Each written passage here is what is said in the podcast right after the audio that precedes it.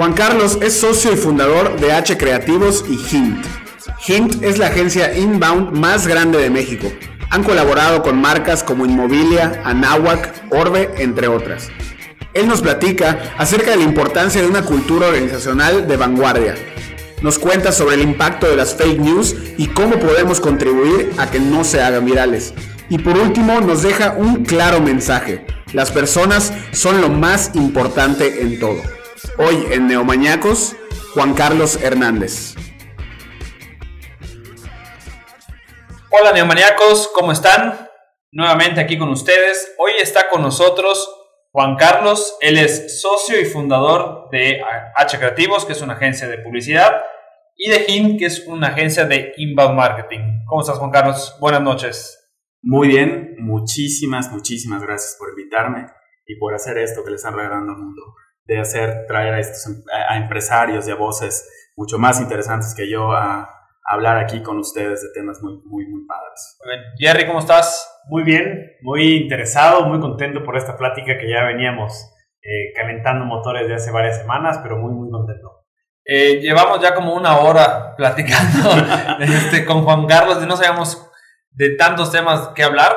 Y Juan Carlos, algo que me gustó mucho que mencionaste hace rato y lo platicamos contigo en, el evento que tuvimos de TEDx Mérida es acerca de la cultura organizacional, que es algo que están eh, en la empresa implementando, haciendo. Cuéntanos un poquito qué es la cultura organizacional, qué están haciendo ustedes, eh, hacia dónde va en, en este mundo tan cambiante. Pues bueno, eh, entonces antes de eso me gustaría hablar un poquito qué es lo que hacemos y en qué contexto lo hacemos.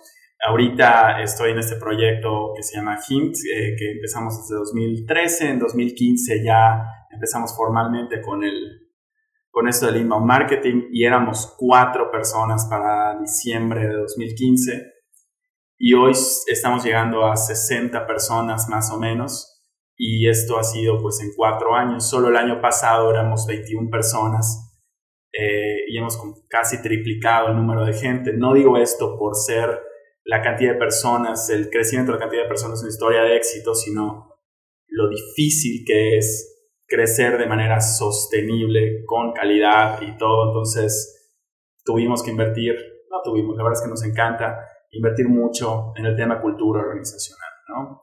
Entonces, ¿qué es? Em, me remito a un comentario de unos compañeros de la industria que decían, oye, ¿por qué te complicas? ¿no? O sea, ¿por qué tanta gente? Si las agencias normalmente son de 10, 15 personas, 20 cuando mucho, y tú sigues contratando gente. Eh, hubo un mes que contratamos 8 personas. Y, y pues la respuesta es, pues si tu misión es grande, pues te vas a complicar, el, plan es complicado, ¿no? Y no, nosotros tenemos eh, una mesa en Hint, que es una mesa como histórica ya para ahorita, en la que es una mesa de seis personas.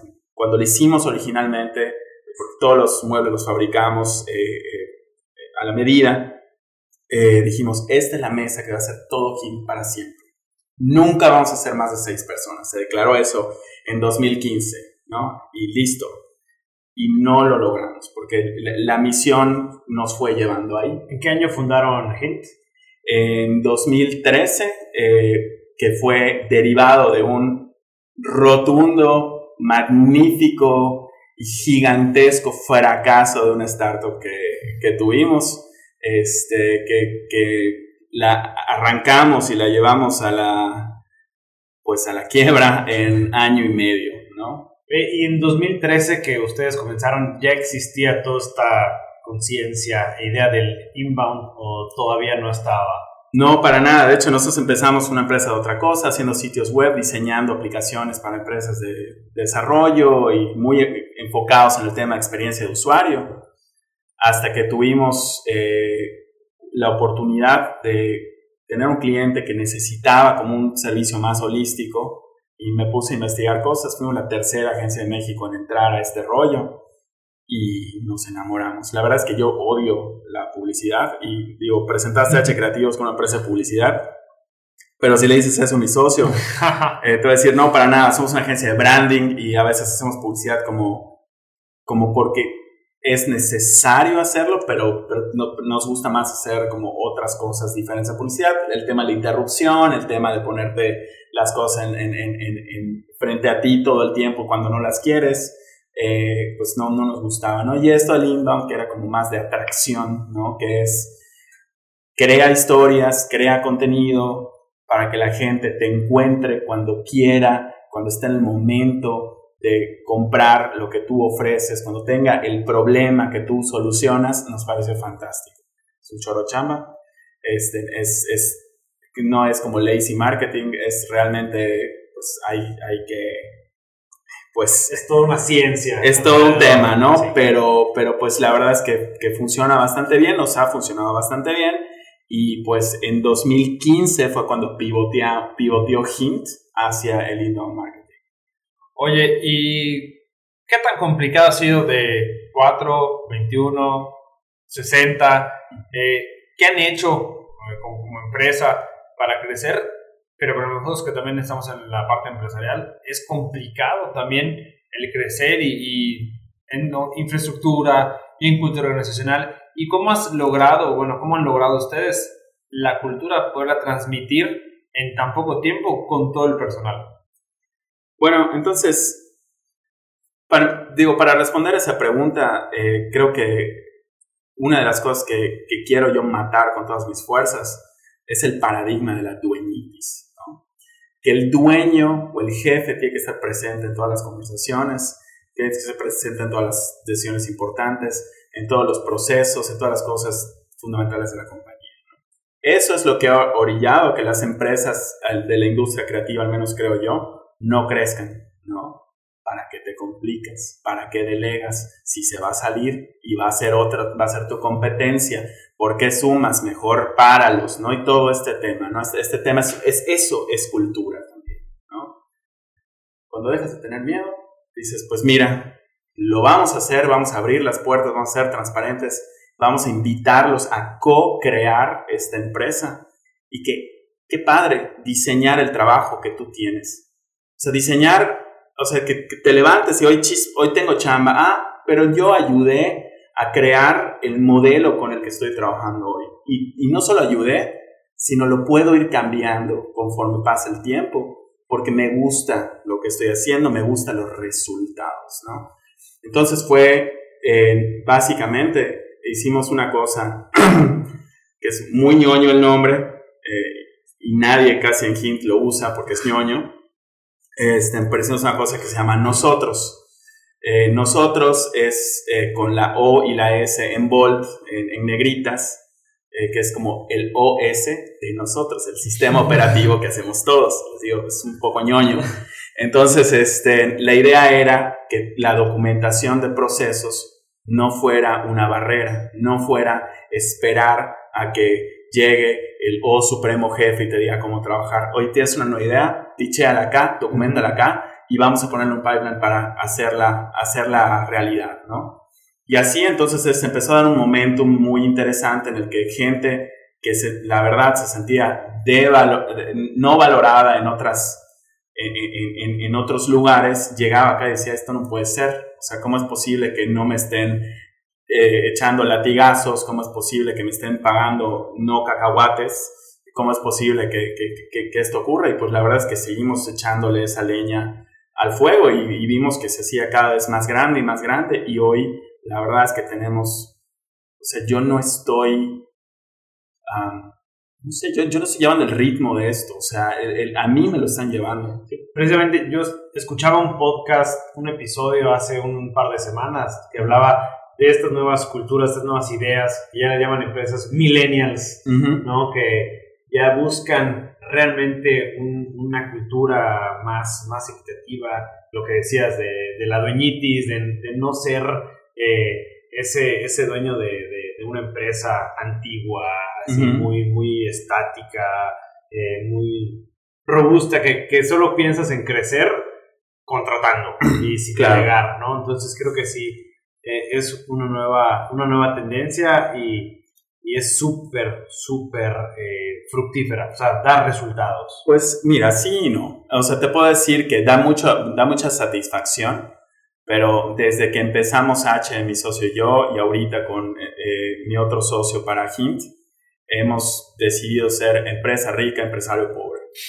¿Qué significa esto?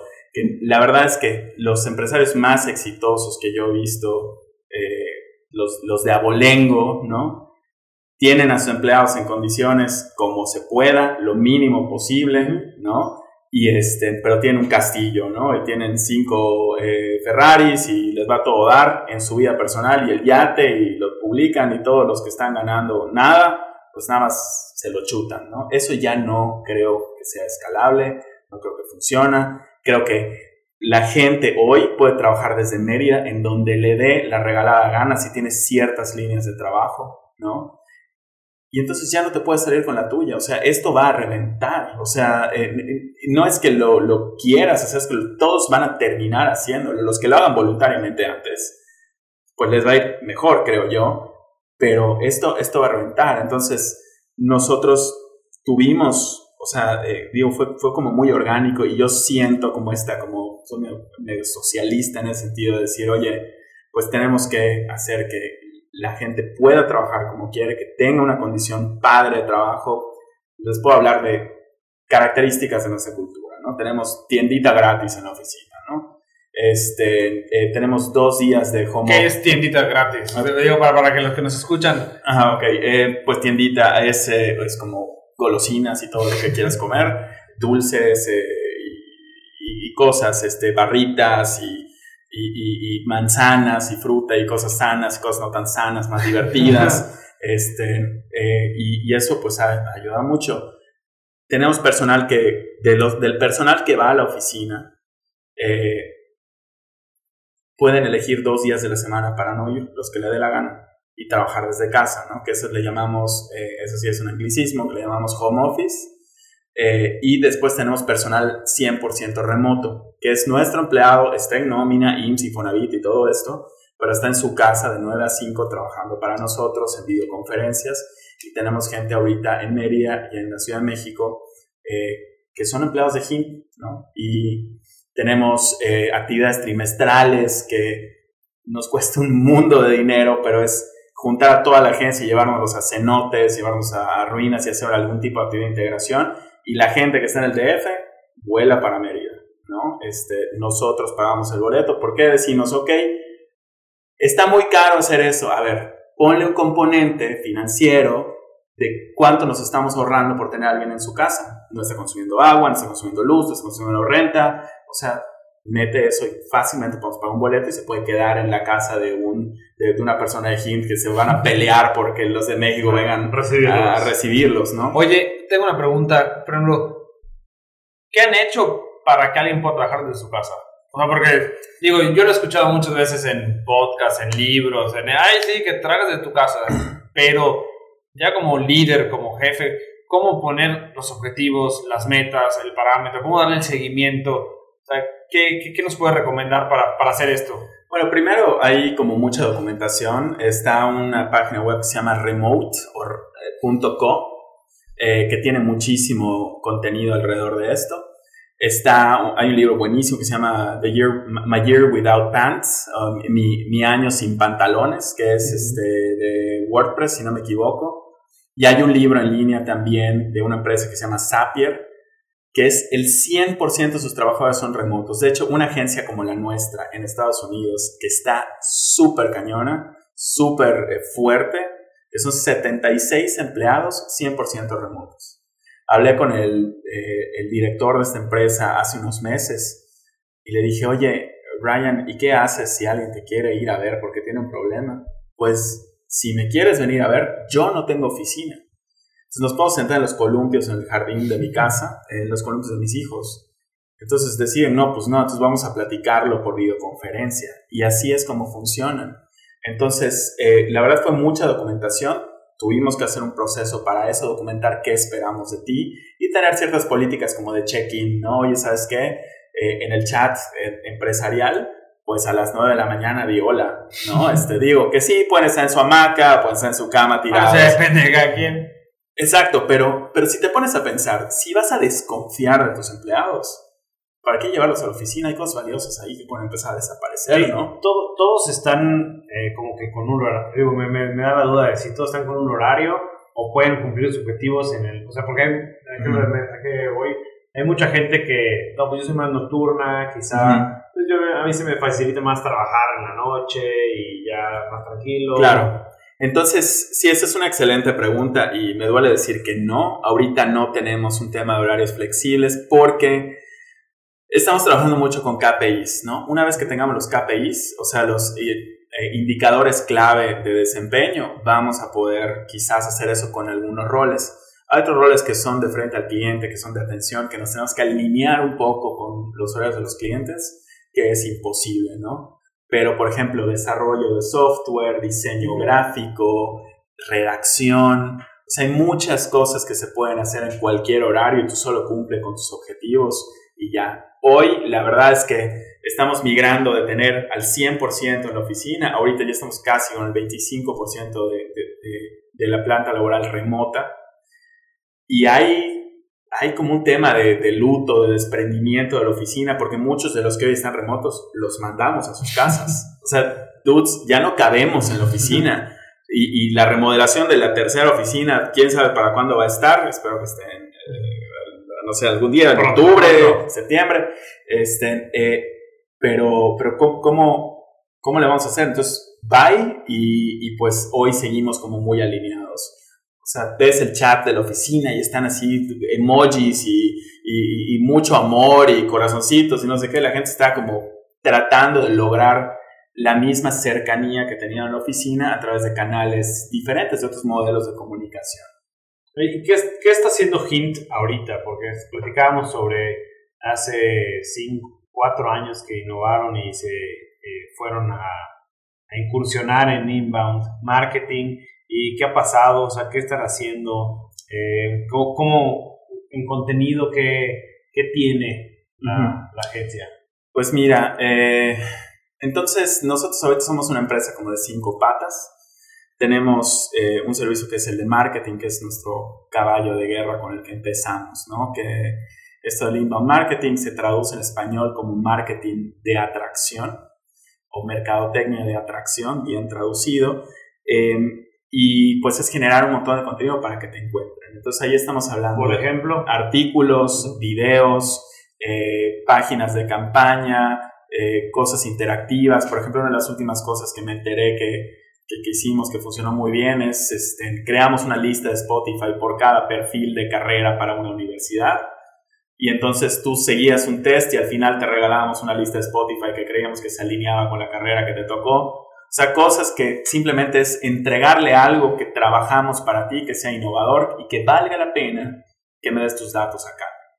La moneda, estamos ahorita, la moneda más valiosa del mundo hoy es la atención, ¿no? y la atención que se traduce en eh, quiero tus datos de contacto, una vez que me das tus datos de contacto, no tienen ni idea de lo que podemos hacer con eso de manera legal no intrusiva, pero podemos hacer mucho con eso, ¿no? Entonces, eh, para empezar una relación, ¿no? Este, eh, y, y, ya, entonces eso es como lo más fuerte en marketing, lo que hacemos es generar contenido, atraer y automatizar muchísimas cosas. Entonces es te llamo por tu nombre, te mando un correo electrónico inmediatamente, te meto a una lista de correos electrónicos, te meto unas audiencias de Google y de Facebook para que empieces a ver mi publicidad, este, voy haciendo seguimientos de calidad, voy generando tareas para el equipo interno, como un montón de cosas se asignan. Eh, apenas cada un nombre nuevo se asigna a un representante de ventas si, si es un prospecto calificado porque cumple con ciertos parámetros, hay mil cosas, ¿no? Entonces, Empezamos con marketing, todo bien, todo padre, empezamos a generar resultados y de repente empezamos a chocar con un muro que se llama ventas. Entonces imagínense que el marketing, todos esos prospectos que generamos son como pelotas yéndose a toda velocidad este, por una colina y ¡pah! se topan contra un muro y ventas dice, no lo entiendo. No me gusta, no lo voy a hacer y Hint no sirve, ¿no? Eh, que básicamente es resistencia al cambio. Una, una, pregunta, ¿toda empresa es calificada para funcionar en, en, inbound marketing? Sí, toda empresa es calificada, eh, no, no toda, perdón. Ok, entonces si me oyes, eh, oye esto, perdón, este, si me escuchan en la agencia. Entonces, eh, no, no toda empresa es calificada. Eh, la verdad es que requiere, nosotros lo resumimos a algo que es medio abstracto, que es vender decisiones importantes. ¿Por qué vender decisiones importantes? Porque cuando estás comprando una decisión importante, tu siguiente casa, la escuela para tus hijos, eh, una máquina que es muy cara, paneles solares para tu casa, es una decisión que si la tomaste mal, te vas a arrepentir por mucho tiempo y quizás es irreversible, ¿no? Incluso hospitales, cosas así, cosas que realmente vas a pasar tú como comprador por un proceso de investigación. Y entonces en esas búsquedas que haces, en esa reputación de empresas que busques, los que van a salir primero son los que vas a querer tener pues, esta relación. Ustedes son los culpables de que yo cuando le doy clic a algo, no me siga a todo lo que yo veo. Nosotros, exactamente, nosotros, Google, Facebook. Entonces, esa es la publicidad pagada, que es otra de las patas de la mesa, ¿no? Entonces, nos dimos cuenta que si bien el inbound marketing es este, esta mercadotecnia de atracción y generar un montón de contenido, el, sin que tengamos que pagarle nosotros a nadie, empezamos a generar resultados. No le tenemos que pagar a Facebook, no le tenemos que pagar a Google, porque orgánicamente, ese es el argot de esta industria, la gente te encuentra sin necesidad que pagues por aparecer. Sin embargo, en nuestra realidad mexicana, latinoamericana, eh, eso es inaceptable. Es inaceptable esperar mucho tiempo para obtener resultados. Eso te iba a decir, el inbound marketing muchas veces no es mediático. O sea, no es, no es inmediato. Ajá, ajá perdón, así es, sí. sí, inmediato. No es de que empiezo a crear contenido y creen que por crear un artículo, un video, se va, se va a, a viralizar. y se va a hacer ventas, ventas, ventas. Sí, no, no, no, definitivamente hay que tener cierto volumen para que entonces los algoritmos de búsqueda y de posicionamiento te consideren como una autoridad que vale la pena. Mira, al final Google lo que quiere es que la experiencia de las personas que buscan, que son sus clientes, eh, bueno, los que les generan el dinero eh, a través de clics en anuncios pagados, tengan una buena experiencia.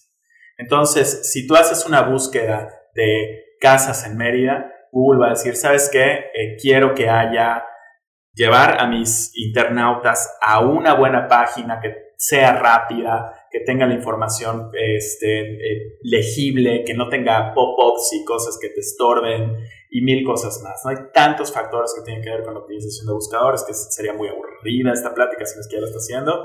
Este, pero bueno, entonces... Eh, sí, eso es como el tema orgánico. Entonces, ¿qué tenemos que hacer? También tenemos un departamento que tiene que usar la publicidad pagada, que es lo que tú decías, Felipe.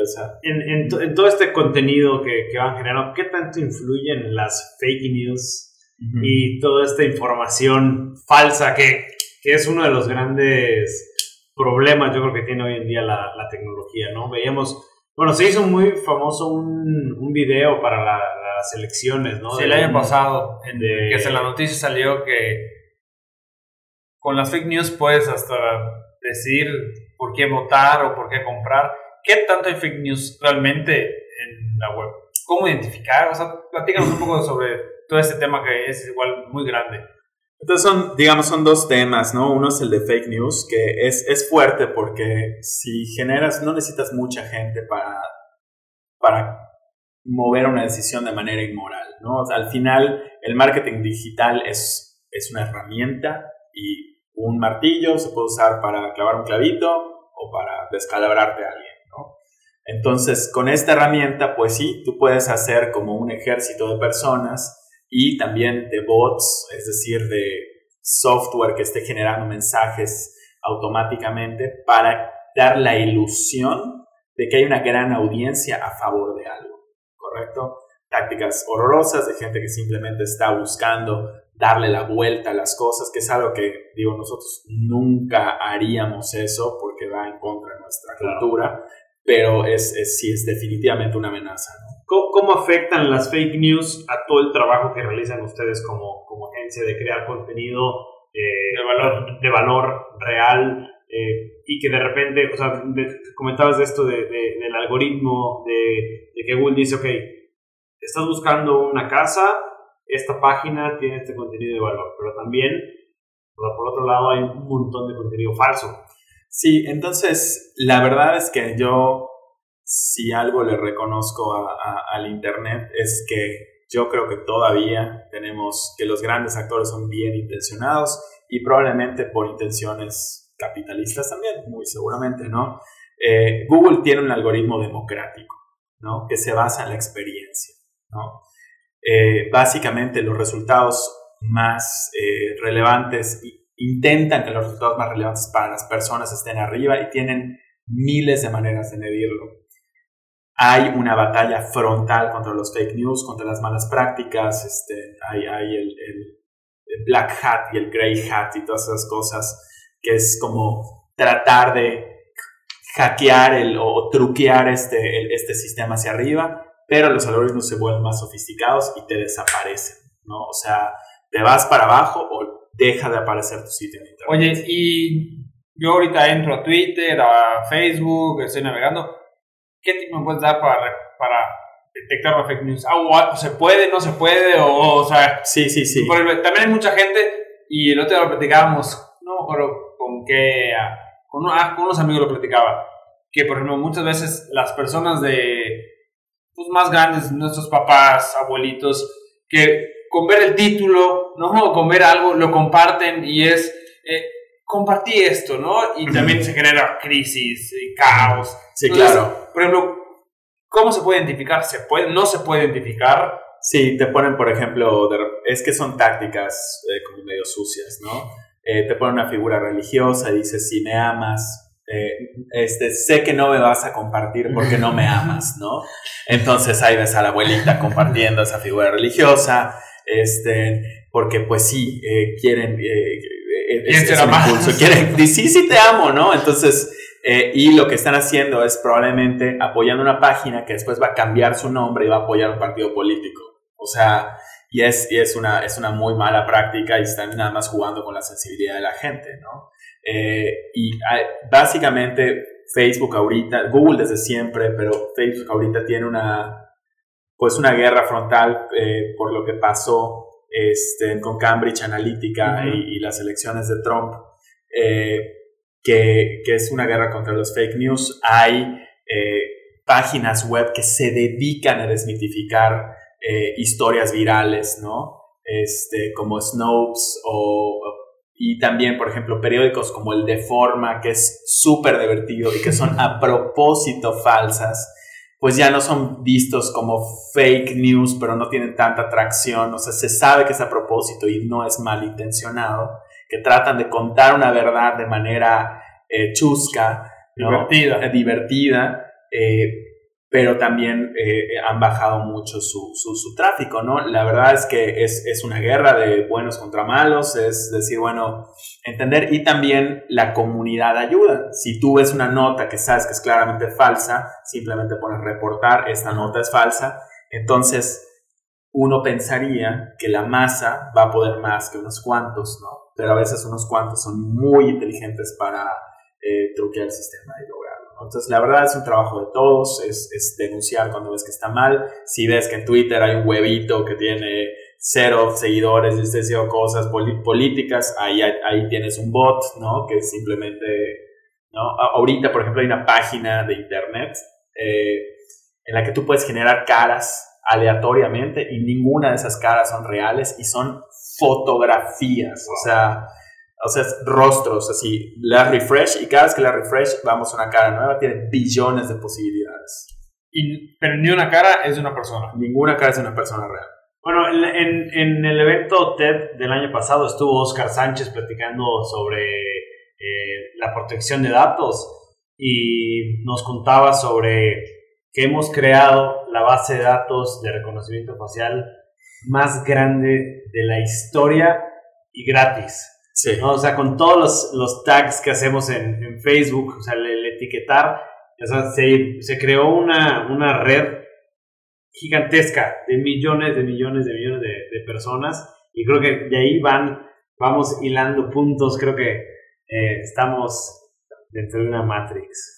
Sí, ¿no? Allá hay un tema de que estamos enseñándole al robot. Digo, este, ya saben que eso me encanta hablar de eso. Le estamos enseñando al robot cómo, cómo ubicarnos una excelente tecnología si queremos encontrar aún si hay una alerta Amber y en el, y en el sistema de cámaras de la ciudad, podemos meterle ese algoritmo con la cara de la persona, el secuestrador, y decirse es que encuentra a este maldito, ¿no? En menos de tres horas antes de que le pase algo al niño, y lo encontramos en una cámara de tráfico, y lo atrapamos y todo padrísimo, y funciona la tecnología, pero por otro lado, por supuesto... están los malos. Están los, malos. están haciendo. Oye, y a propósito de esto, recuerdo que tú también diste una, una plática TED hablando de robots contra humanos. Contra humanos, que es más o menos lo que acabas de decir, ¿no? Por ejemplo, oye, ves una fake news, repórtala, claro. ¿no? O sea, eh, ¿hacia dónde va todo ese tema de la tecnología? Todo, todo, todo se envuelve, ¿no? En tecnología, desde el marketing, desde el tema hasta de la cultura, porque tu cultura organizacional se vuelve tecnología, ¿no? ¿De qué? Desde tu casa o desde, otro, desde otra ciudad, ¿hacia dónde va? Sí, entonces eh, yo creo que más que nunca, eh, digo, mi trinchera son las empresas, ¿no? Este, y las personas que trabajan en ellas. Ahorita, nunca antes habíamos tenido tantas herramientas para demostración de talento y nunca antes habíamos tenido tantas herramientas para suprimir o apaciguar nuestro talento. Tú puedes estar en Instagram seis horas, ¿no? Y decir, bueno, fue un día productivo porque vi muchos gatitos. o puedes utilizar un software eh, súper avanzado para generar resultados de negocio, ¿no? Es, es, yo, yo siento que ahorita, al menos en el tema empresarial, es un tema de talento y tecnología. Y últimamente se ha echado muy en boga el tema de la tecnología, la tecnología, tenemos que, la carrera tecnológica, no sé qué, y se ha dejado un poquito atrás el tema del talento, ¿no? El humano que tiene acá, una de las razones, aquí lleva otra cosa, bueno, eran dos cosas eh, chuscas o, o, cuches o, no sé cómo se dice, románticas. Eh, hint, el nombre eh, se origina de Human Interactions. Y desde el principio que fundamos la compañía decíamos, le vamos a llamar así porque vamos a una empresa de tecnología, pero el humano es lo más importante. O sea, sin importar si estamos hablando de páginas web, bots, WhatsApp, lo que sea, siempre hay un mundo de tecnología en medio, pero en las terminales al final está un humano de un lado y un humano del otro. ¿no? no tiene sentido si solo estamos eh, si estamos inhumanos. Así la tecnología no nos llama la atención, no la, no, la desarrollamos, ¿no? Entonces, allá hay un tema que creo que, que, hemos hablado demasiado de tecnología y muy poco de la gente, que es la que hace que esta tecnología funcione. Facebook, Dropbox, eh, Spotify, eh, Netflix, son empresas con culturas increíbles, donde invierten un mundo de dinero en que su gente esté motivada, inspirada, innovadora, ¿no? Y por ende generan muy buena tecnología. Entonces parece que ahorita hemos visto una tendencia al emprendimiento en el que quieren tirar un montón de dinero a unos desarrolladores para que trabajen 24 horas con muy poco salario al mes y pues, pues dale, ¿no? O sea, sácame la siguiente startup, ¿no? Es, eso, eso no va a funcionar. O sea, la inversión en cultura es, para mí es súper es, importante. Sí, yo igual creo que el tema de la cultura organizacional y más en este tema de tecnología, creo que es súper importante. Creo que no va a sustituir, o sea, por más que muchas cosas estén sustituyendo al humano, creo que nada va a sustituir al talento humano, ¿no? Que, que, eso es una gran diferencia. A lo mejor sí va a desaparecer, como hemos dicho, los trabajos que son eh, automatizables. Así es. Pero creo que eso va a hacer que más gente desarrolle habilidades, aptitudes, conocimiento para generar nuevas cosas. Así es, ¿no? Sí, sí, definitivamente nos da la oportunidad de aportar más valor eh, y, y, hacer lo que podemos hacer bien a escala, ¿no? Al menos nosotros en Internet tienes que una buena idea puede generar muy buenos resultados, eh, puede cambiar, eh, bueno, hablemos sin hablar, ya, vámonos a retirar de los negocios un momento. Esa bendita tortuga con un popote en la nariz que cambió el mundo. Cambió el mundo. ¿No? O sea, la persona que lograba la tortuga en el momento, cómo tuvo sentido para todo el mundo mandar al demonio a los popotes, ¿no? Es decir, ¿sabes qué? Nunca más, porque es una imagen tan fuerte. Después ahora, recientemente, la ballena que vomita y que le encuentran en el estómago toneladas de plástico y, y todo eso. Entonces, son imágenes imborrables. Es el poder de una muy buena historia, ¿no? Entonces hoy también tenemos que agradecer que las buenas ideas se, van rápido, sí, las malas también. Yo tiendo a ser un optimista, este, yo creo en la gente, yo soy, eh, digo, ese es como mi, mi, mi, rollo, ¿no? Este, mi defecto para algunos amigos, pero, este, pero, pero creo que, que, estamos en esa era en la que podemos hacer que las personas estén delante de la tecnología y hacer cosas grandes con ella. ¿Qué, tanto nos tenemos que preocupar o al contrario eh, sentirnos más, más satisfechos, más contentos con que la información cada vez nos llega más específica a nosotros, que a veces que sentimos eh, que hasta nos están espiando, que estamos hablando ahorita, no sé, de comprar un Yeti y ¡pum! sale un, un anuncio en Facebook de, de ¿no? Nos debe preocupar el que nos estén escuchando, porque definitivamente nos escuchan, o, o, debemos estar más contentos de decir, oye, estoy pensando que se me, se me antojó comprar un Yeti, no, o sea... Gracias por anunciar, gracias por, decirme dónde lo puedo comprar, ¿no? Mira, yo no he constatado científicamente en pruebas eh, que, que, tengan eh, rigor científico que eso, que, eso, que eso efectivamente pase. Sé que hay muchas cosas, eh, muchas personas cuentan experiencias de que estamos contando, hablando de esto y después vimos un anuncio aunque probablemente viste un anuncio hace dos días y no te acuerdas y empezaste a hablar de eso y entonces lo volviste a ver. O sea, no se ha comprobado. Yo creo que sería un riesgo. No tienes idea cuánta gente quisiera demostrarle eso a Facebook para bajarles todo el dinero del mundo. Tienen muchísimo que perder eh, si, estuvieran cayendo en estas prácticas. A, mí me pasó, digo, igual puede ser que días antes vi un anuncio y no me di cuenta pero precisamente estamos caminando en una, en una plaza y esperando, empezamos a escuchar la canción de The Greatest Showman. Y precisamente dijimos, mira, la canción de, de, la película The Greatest Showman, bla, bla. Dos minutos después me sale un anuncio en Facebook. The Greatest Showman en México. compra, o sea, asiste al concierto. Digo, Puede ser, puede ser que fue coincidencia de esa O una campaña también. Ah, sí. Vamos a poner, eh, porque la, música que escuchas en la radio es pagada en, muchas ocasiones. La verdad, este medio libre que tenemos ahorita el podcast es una joya. Pero mucha de la música, es, esas programaciones que vienen de la cadena, son todas pagadas por las disqueras. Entonces, si yo quiero hacer una campaña, el Greatest Showman, la voy a poner en todos lados, la voy a poner en Facebook y así, y dices, ah, maldita sea, me están escuchando. Creo que hay como mucha paranoia al respecto. Aún así, si hay un gran riesgo. Ve lo que pasó con Huawei, ¿no? Que este, se dijo, oye, ¿sabes que ustedes están metiendo chips de espionaje en sus teléfonos? Por eso son tan baratos y Estados Unidos están usando como una herramienta de espionaje de escala global, ¿no?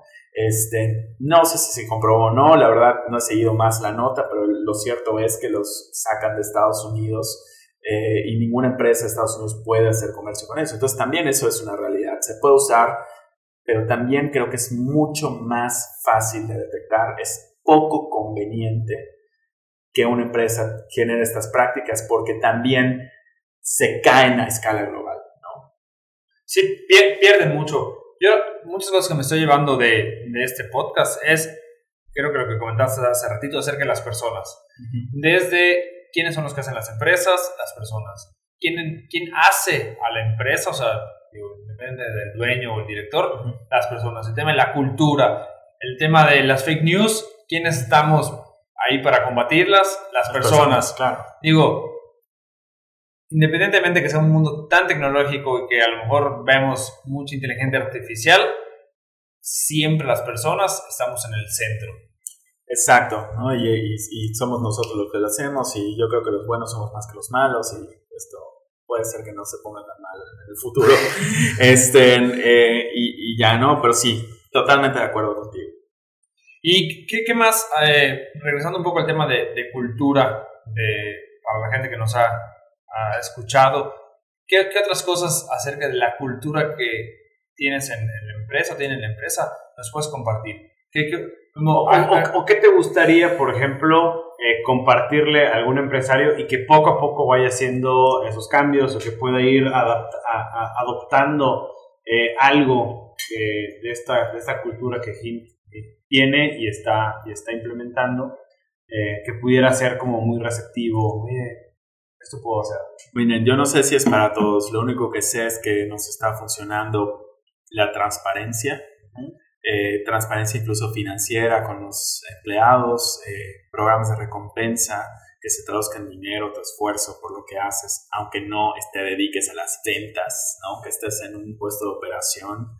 Eh, pensar en, en, en, el, en, el, bienestar hoy es, es, por ejemplo, hay cosas que no nuestro país no da y otros sí y a esos otros países les está yendo muy bien porque lo dan. Entonces nosotros, por ejemplo, 20 días de vacaciones desde el año 1 sin preguntar, ¿no? Este, eh, ¿Por qué? Porque en México tendrían que pasar 14 años en una empresa para que llegue es una locura, una locura. Nosotros, igual, nosotros en la universidad tenemos esa, esa idea. Desde el primer año de trabajo tienes más de 20 días de... Súper bien. De vacaciones. Claro, ustedes están en educación, ahí tienen el verano, pero sí, no, nosotros la verdad es que es, es, es, un esfuerzo porque tienes que pensar, oye, ¿cómo vamos a hacer el programa de suplencias? ¿Cómo vamos a hacer que el cliente no, no, no sufra al respecto? Este, hay, en Estados Unidos hay empresas que tienen vacaciones ilimitadas y es al final un tema de objetivos. Mira, tú cumples tus objetivos y a mí que me importa dónde estés, a dónde vayas, ¿no? Empresas con, con dinámicas de ese tipo, ¿no? Eso para nosotros igual es, es importante. Eh, el tema de la resolución de conflictos. Está, somos muy, muy dados a que si dos personas tienen un problema, es que, es que no se llevan, ¿no? ¿Y qué se le va a hacer? Tienen personalidades encontradas carajo, o sea, si, si, si sientas a dos personas a ver, cuéntenme qué va y se pueden resolver conflictos, el, el recibir retroalimentación en México, en esta cultura, con nuestros clientes, es una cosa estresante, es que te tengo que decir algo malo, ¿no? Algo que está haciendo mal. Entonces, como no sé manejar mis emociones, entonces te lo voy a decir de una manera hiriente o de una manera tajante o de una manera tímida, pero no lo voy a hacer oye, ¿sabes que tuvimos un problema con esto? Eh, esto no me gustaría que vuelva a pasar, no sé qué, ah, sí, entendido, vamos a hacer lo posible y simplemente comportarnos como gente sensata, es algo que parece que no tenemos como la inteligencia emocional en las empresas, entonces invertir mucho en eso, ahorita estamos metiendo en una consultoría costosa, de que viene una empresa, una consultora del DF que nos dijo, nunca nos había contratado una empresa de tu tamaño, pequeñita para nosotros, que trabaja con corporativos muy grandes, porque ninguna empresa de tu tamaño quiere invertir este ah. dinero en, en, esto. ¿Por qué lo están haciendo? Pues, brother, porque queremos ser del tamaño de los clientes que sí atiendes, queremos crecer rápido, queremos avanzar rápido, ¿no? Y, y, y, ya, ¿no? Entonces, yo, yo creo que, que, que, es un tema de invierte en las personas. Hay una frase que me encanta, una, una interacción ahí ficticia que le dice el financiero al, al director, oiga, eh, director, pero estamos invirtiendo mucho en capacitación. Le dice el director, sí. ¿Y qué pasa si invertimos todo este dinero en capacitación y se nos van? Y el director le responde, ¿y qué pasa si no invertimos y se quedan? ¿No? O sea, ¿con qué tipo de gente quieres trabajar? Oye, ¿sabes que alguien cumplió su ciclo, se, se, va a ir a otra empresa, lo contrató Google, la NASA, todo ¿no? Oye, pues felicidades, tenemos una fiesta de despedida. Hasta lo pones ahí en tu página web. Sí, no, bueno, adelante, ¿no? Se va con tu competencia, bueno, pues ni modo, le haremos un bien al mundo, este, pues en, desde otra trinchera, o sea, como sea, espero que te lleve lo mejor y adelante, el sol sale para todos. Pero es esta actitud de, de, de, de no compartir, de no, de tener miedo al crecimiento y todo, digo, espero que sigamos siendo, eh, pues, una historia de éxito en ese sentido, y a ver si no me muerdo la lengua, pero hasta ahorita la verdad es que paso a paso hemos visto eh, cada vez mejor respuesta en la gente y en nuestros clientes. Sí, yo creo que, perdón, eh, la tendencia va para allá y eh, sí creo que mientras más transparente eres y más se comparte y más se retroalimentación, se dan mejores resultados en todos los aspectos. ¿Tú qué sabes decir, Sí, no, yo, yo quería preguntarte, Juan Carlos, sobre que tú que estás involucrado en todo este tema de, de información, de contenido, ¿qué, ¿qué recomiendas? ¿A quién seguir? En cuestión de algún blog, algún libro que, leer o que escuchar, eh, algún podcast que, que, seguir, o sea, que pueda, que pueda llenarte de, de información de, de, valor que pueda eh, nutrirte como empresario, como, como colaborador, como empleado, que pueda servir como persona, no sé. Ok. Bueno, eh, tengo ahorita tres en, la cabeza. Uno es Seth Godin, es S-E-T-H Godin, eh, como Godin. Entonces eso es chistoso, supongo. Este, Simon Sinek o Simon Sinek y Gary Vaynerchuk. Son tres, eh, para mí, eh, que, me gustan mucho. Está Sheryl Sandberg, si, si, este, si les gusta sobre todo el tema de ser mujer en una alta posición, lograr el, el pues el respeto. De, ella ahorita está liderando todo lo que es ads en Facebook y es un caso de éxito. Fue la primera miembro del, del, del Board of Directors de, de Facebook eh, que, que, que, es mujer. Y, y, digo, es igual me encanta. Igual está Regina Dugan, que es genial, que ahorita igual está en el efecto de Facebook, pero estuvo como directora de DARPA. En fin, hay un montón de gente. La verdad es que tú puedes seguir a quien tú quieras. A, Seth Godin, eh, que, que, bueno, tanto Seth Godin como Simon tienen una plática TED. Simon de las más vistas en la historia y la de Seth, bueno, no se queda atrás, muy buena. ¿Ellos en qué recomendarías eh, seguirlos? ¿En su, ¿En su blog personal, en sus redes, eh, leer un libro de ellos? Entonces, eh, ahorita Seth, Seth Godin tiene un podcast muy bueno que se llama Akimbo, que les recomiendo que lo lean, es A-K-I-M-B-O. Y Simon Sinek, pues sí es en Facebook, él lo puede seguir bastante bien, es muy activo y da consejos impresionantes. Gary Vaynerchuk, yo lo sigo en LinkedIn y es un tipo igual impresionante temas de emprendimiento nuevo. Él está grabando toda su vida, casi casi. Este, él, él tiene la, la, teoría de que qué hubiera pasado si Jeff Bezos se hubiera grabado desde el principio de su emprendimiento todo el tiempo hasta ser este mega millonario. No sé qué interesante historia tendríamos en las manos. Entonces él dice, mira, yo no sé si voy a hacer 100 pesos, si estoy haciendo un montón de dinero, pero este, y, está tratando de compartir, compartir, compartir, compartir. Y mientras más comparte en vez de restarse y, y, crecer a su competencia y que lo destruyan, está ganando más. O sea, está, está teniendo más reputación porque son, como sea, son ideas originales. Y yo algo que siempre le digo a, la, gente que me pregunta, oye, ¿qué libro, qué cosa, no sé qué? Mira, no solo es que, no es el libro, es quien lo lee. O sea, no solo podemos dar el mismo libro a cinco personas diferentes, van a, tener cinco, van a entender cinco cosas distintas y, y, van, y unas van a decir que no les gustó, ¿no? O sea, no, no lo entendí, no me gustó, no, no, no es para mí, y a otras les puede cambiar la vida entera, ¿no? Entonces, yo creo que es eh, tener como esta eh, eh, gravedad, hacia, o sea, atracción hacia el contenido que te interesa. Ponte a buscar, ponte a buscar, ponte a buscar, encuentra lo que te interesa y clávate, habla de eso. busca una, manera de, exponenciarlo y, y, así es, ¿no? O sea, es, como tener una pasión digital. Y ahora, Juan Carlos, como siempre, es, muy gratificante y enriquecedor escucharte, pero te vamos a poner a temblar. Dale. Este, eh, las preguntas de José Tweets vienen a continuación. Las más esperadas por el público. Son muy temidas, la gente le huye, pero, pero tienes que enfrentarlo. José Tweets, Juan Carlos, todo tuyo. Adelante, José Tweets. Bueno, Juan Carlos, primero que nada, como siempre, agradecerte estar aquí y platicar, la verdad, que como bien dijo Felipe al principio, ya estuvimos una hora casi, bueno, unos 30 minutos platicando antes y, y casi se nos acaban los temas. Claramente ya vimos que no se nos acabaron. Pero bueno, ahorita que estamos hablando de todas estas tecnologías que, que se están creando y que podrían cambiar muchas cosas de las que conocemos, yo me preguntaba que si a ti eh, hoy te entregan un sobre en donde viene escrito el día, o sea, la fecha exacta, el cómo, el cuándo y el dónde, el mundo actual como lo conocemos va a cambiar totalmente. ¿Tú abrirías ese sobre? Ah, sí, claro, por supuesto. ¿Y qué harías con esa información?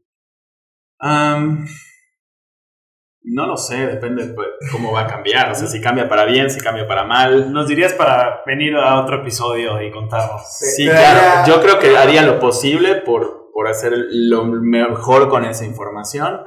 Eh, si es una noticia catastrófica, pues bueno, hablar con las personas que pueden detenerlo sin generar pánico. Y si es una noticia súper buena, pues preparar a la gente para aprovecharlo, ¿no? Pero sin miedo a nada, tú abrías inmediatamente. Adelante, sí, no, no me da miedo. Que dijera el día de mi muerte. ok, muy bien. Igual veo que, que se nota, este, los que nos escuchan no, no me dejarán mentir, se nota que, te apasiona mucho lo que haces y, tu negocio. Si tú, Juan Carlos, como persona fueras una empresa, ¿cuál sería tu eslogan? eslogan personal es problema igual a oportunidad. Ese es, ese es así, así vivo. Así a mí, si me quieres hacer sonreír, dime que, que hay un problema. Si me quieres hacer sonreír más, dime que es imposible de resolver. Eh, ahí te vamos a dar los problemas. Adelante, bring it on, man. Adelante. No, sí, de hecho, a eso nos dedicamos. O sea, eso es lo que nos reta, eso es lo que nos hace. Imagínate una vida sin problemas. Eso sería un problema irresoluble. Una vida sin problemas, qué horror. ¿no? Y es, es como recibir el reto todos los días, recibir al, al, al, sol de frente y decir, dale, venga, lo que, lo, lo que sea, ¿no? Ese es, ese es como, pues es como la actitud que creo que hay que tener, ¿no? En cada problema dentro hay una oportunidad. Si tienen niños, por favor, compren un set de libros que este brother parece que me leyó el cerebro, que me encantó, que se me va a olvidar en este momento. ok, entonces es What You Do Matters. Está solo en inglés, lo lamento, pues lo que haces importa. Es hermoso para enseñar a tus hijos valorar a los problemas y encontrar la oportunidad que hay adentro. Y ahora, y ahora que mencionas que así, sin miedo, hasta, hasta te gustaría saber la fecha en la que, en la que dejarías el mundo. Supongamos que te dan una semanita de, chance. Cuéntanos un poco, ¿qué, ¿qué, harías esa semana? Digamos, el domingo te avisan, ¿sabes qué, Juan Carlos? Lunes a domingo te queda. ¿Qué harías? Cuéntanos un poco tu, tu agenda esta semana. bueno, idealmente haría lo que hago todos los días. O sea, no, no cambiaría nada. O sea, no, no tengo nada más que hacer que lo que estoy haciendo todos los días. De verdad, soy, soy, soy muy feliz. Es, es, un poco tétrica tu pregunta. de verdad que muchas gracias por, por ponerme. Pero, pero creo que si estás haciendo lo que te gusta, no, no dirías, ahora me voy a conocer el Taj Mahal y, y voy a hacer y me voy con lágrimas en el avión y pensar, ¿no? O sea, tú, si estás haciendo lo que te gusta, te vas a levantar al día siguiente y lo vas a volver a hacer y lo vas a volver a hacer. No hay por qué cambiar la rutina. Sí, no, importa el, el, día que venga. ¿Cuál? Tengo otra pregunta igual ahí, no, no tan curiosa y tétrica como la de... Gracias. ¿Cuál ha sido la mejor compra que has hecho? Algo que hayas comprado que es, puedes decir, eso es lo mejor. Eh, anillo de compromiso de mi esposa. Y creo que hace poco este, alguien hizo una compra similar. a ver, comparto tu respuesta. Yo, yo, hubiera, dicho lo mismo. Eso, eso. No vayan a creer que, que la prometida está presente. No está bajo amenaza. No, no, bueno. Pues sí, pues, pues muchísimas gracias. No, ha sido un placer. La verdad es que siempre que nos reunimos tocamos temas y parece que la plática nunca va a terminar, son sumamente interesantes y creo que eh, da para varios episodios de, de.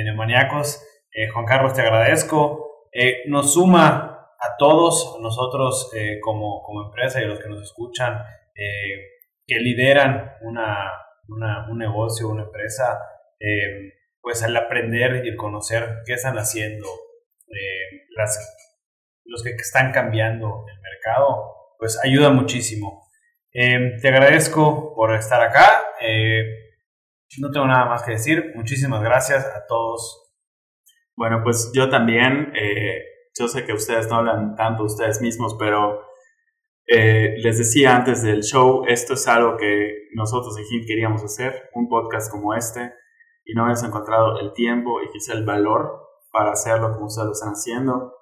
Yo no dejo de admirarme por las cosas que están haciendo estos dos jóvenes, Jer Felipe, este, y, y estoy súper agradecido que estemos coincidiendo en el mismo tiempo y espacio en esta roca que, que, está surcando el espacio, persiguiendo un, un, astro. ¿no? Muchísimas gracias de verdad por, por, por esto y, y, y de verdad que lo voy a atesorar y, lo voy a recordar yo creo que por siempre.